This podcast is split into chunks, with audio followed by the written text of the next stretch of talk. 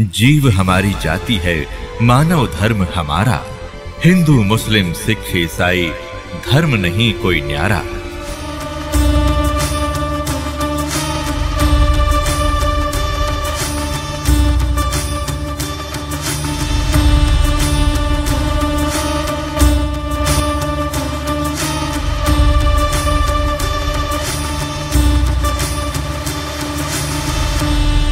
देखिएगा। ये पवित्र बाइबल है। संपूर्ण जीवन अध्ययन बाइबल। ये कहाँ से छपा, ये देख लीजिएगा। ये देखिएगा, journal editor Don and C stamps. Associate editor ये Wesley Adams PhD. Life Publishers International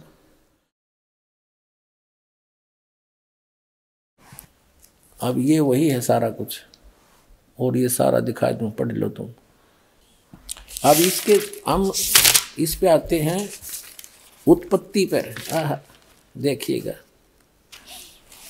ये उत्पत्ति जिसको अंग्रेज़ी में उन्होंने कहा है जेनसियस। जेनसियस वन प्रश्न नंबर चार पे। आदि में यानी प्रारंभ में परमेश्वर ने आकाश और पृथ्वी की सृष्टि की।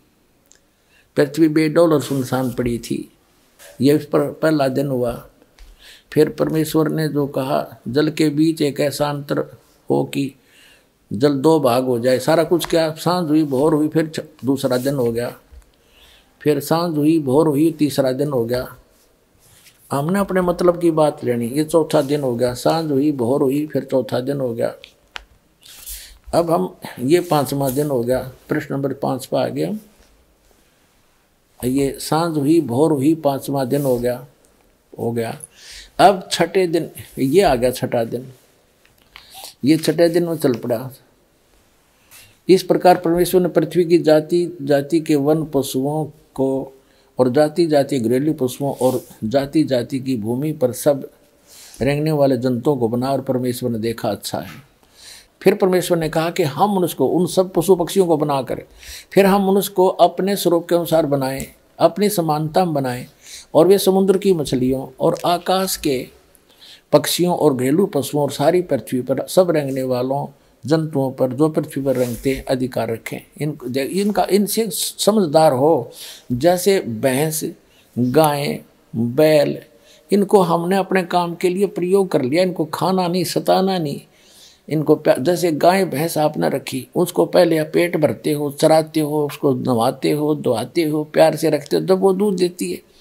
तो ऐसे कहा, खाने के लिए नहीं कहा उस मालिक ने, देखो आगे। तो परमेश्वर ने कहा, मनुष्य को अपने स्वरूप के अनुसार बनाए, अपनी समानता बनाए। तो भगवान फिर कैसा हुआ?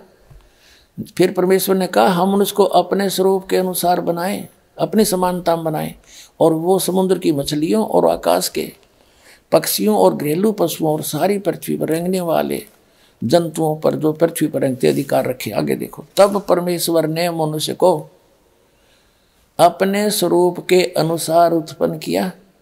अपने ही स्वरूप के अनुसार परमेश्वर ने उसको उत्पन्न किया। नर और नारी करके उसने मनुष्यों की सृष्टि की। तो भगवान कैसा? नर आकार मनुष्य दृश्य। जैसे जिनको परमात्मा मिले, सचखंड लेकर गई, वापस छोड़ा, उन्होंने बताया, हमरे ही निहार है हमारा सृजनहार अपना हमारा भगवान हमारे जैसी शक्ल का है, लेकिन उसकी बॉडी, वो उस वहाँ जाकर के सभी का जो शरीर है इमोटरल हो जाता है अविनाशी शरीर मिलता है। वह मटेरियल सारा अविनाशी मटेरियल का शरीर है। और यहाँ पर ये नासवान है, ये शरीर, यहाँ जब आता है, परमात्मा अपनी ओरिजिनल बॉडी से ही आता, वो अविनाशी वो ऐसे ही किसी माँ से जन्म नहीं लेता। सह शरीर आता है सह शरीर चला जाता है।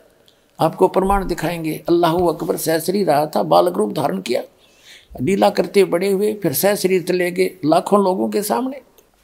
अब ये स्पष्ट हो गया कि परमात्मा ने मनुष्य को अपने जैसा रच, अपने, अपनी सूरत में, अपने शकल के अनुसार अपने जैसा रचा। तो भगवान भी, अल्लाह भी मनुष्य जैसा है।